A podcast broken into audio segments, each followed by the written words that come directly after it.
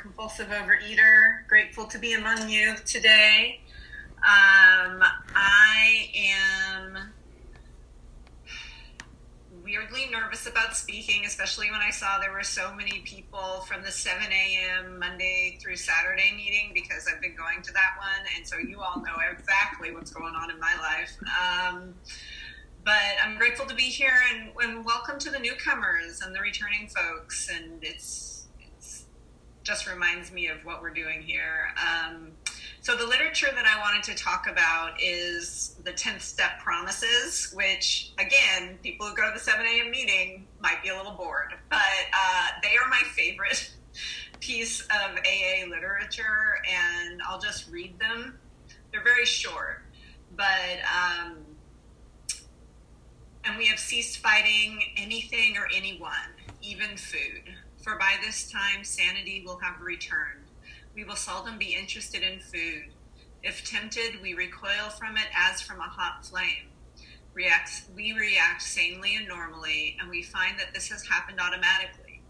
We will see that our new attitude toward food has been given us without any thought or effort on our part. It just comes.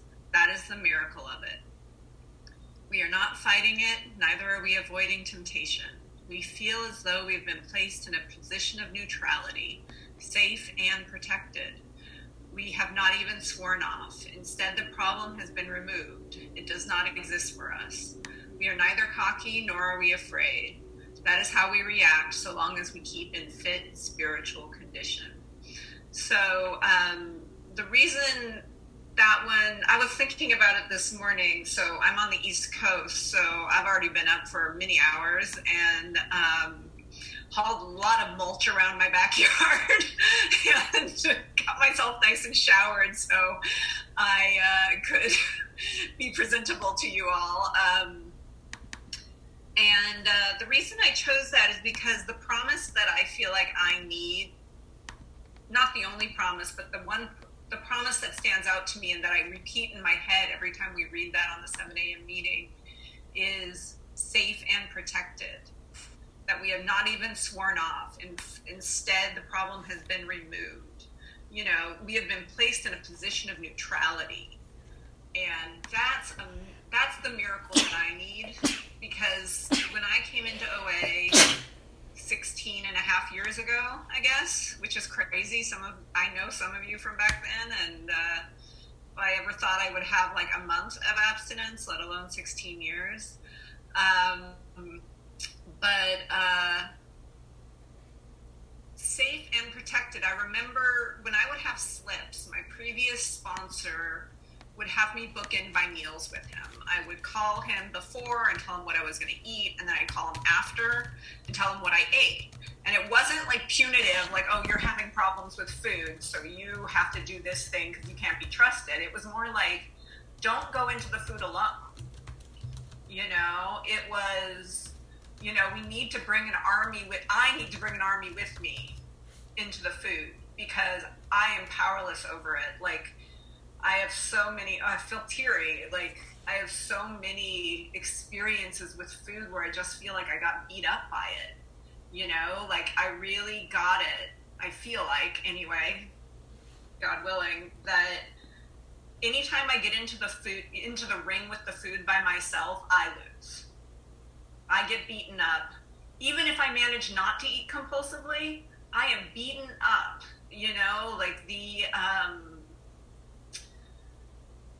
the kind of hangover from the obsession. All of that is just exhausting, and and I feel literally scared when I face it by myself. I mean, don't get me wrong, I still have self will, so like sometimes, you know, I do play that game of chicken sometimes in my head of like, you know, like, could I have this? Could I not? And in the end, you know, like, I know that the loving answer from my higher power is don't do this to yourself, sweetheart. You know, like, this is not worth it. Like, you're more important than this piece of food. And um, I, uh, so yeah, so I really feel like I got that message. Uh, I feel like I got that message in this program that um, I that I really can't beat it.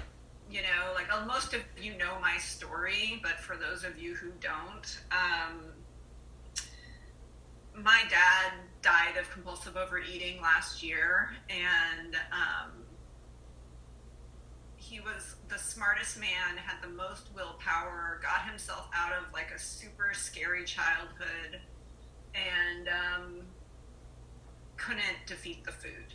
You know, gained and lost hundreds of pounds in my lifetime, and he ended up dying of it. Um, and I knew I was going to die of it. Like most of you have heard this story, but you know, a month after I started my came to my first OA meeting, my dad went into the hospital with congestive heart failure, and he was 515 pounds, and um, I was half that weight, and I was half his age. Like it just happened to be that I was half his age at that time, and uh, I was like, I'm gonna die. And do you know what I did? I went to meetings, talked about how it was all my parents' fault, did not get a sponsor did not um, start working the steps. I was not going to tell anyone what I ate. Fuck you guys. Um, and I did it by myself for eight months. I counted calories. And then I started eating compulsively again. And I was like, oh my God, my dad almost dying only bought me eight months, you know?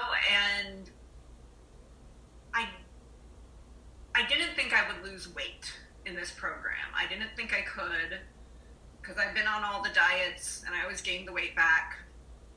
But I I just wanted to stop hurting so much with food. And um, I was tired of the cycle of like gearing up for a binge, thinking about it obsessively, thinking about what I was going to eat next when the thing that I was currently eating was no longer working, you know, that feeling. And, um, and then feeling shame and self hatred and really like deeply disabled by those feelings emotionally, you know. Um, convinced myself that was why I was single. Nobody was ever going to love me because I was fat. Meanwhile, I had a girlfriend at my top weight. So, like, you know, but the facts don't matter, right? Like, the facts don't matter when you're a compulsive eater and an addict um, because I couldn't love myself. I know that's cheesy, but it's true. And um, so, yeah, to get back to the reading, I desperately want to be safe and protected. Desperately. Um, I was thinking this morning as I was getting cleaned up from the garden work that, especially right now, so I've been in recovery for 16 years. I'm now in three programs. And I also get outside help for mental health issues that program does not resolve for me. And I'm having a very hard time right now. Um, I I am terrified in my body most of the time because of everything that's happening out in the world. And um, so when we read that 10 step promise, the pro like that there is something that in a book that says you will be safe and protected. Like this program, everyone in these rooms higher power, whatever that is or isn't to you, is to protect me. Like, you know, I get outside help for a number of things, and I, uh, I have a deep feeling in my body of not being safe and protected. Like, as a child, I was not safe. And as a child, I was not protected. And I just so the idea that I could be the idea that that could be a possibility for me, that I could be someone who deserves that and just deserves it because I'm here, that is like, that is the, that's the promise I need, especially right now, you know? and to be safe and protected and to be uh, neutral about food. Did I ever think I could be neutral about food? I was. It was never neutral. It was always either my savior or it was the villain. You know, and um, what program has taught me is that I um,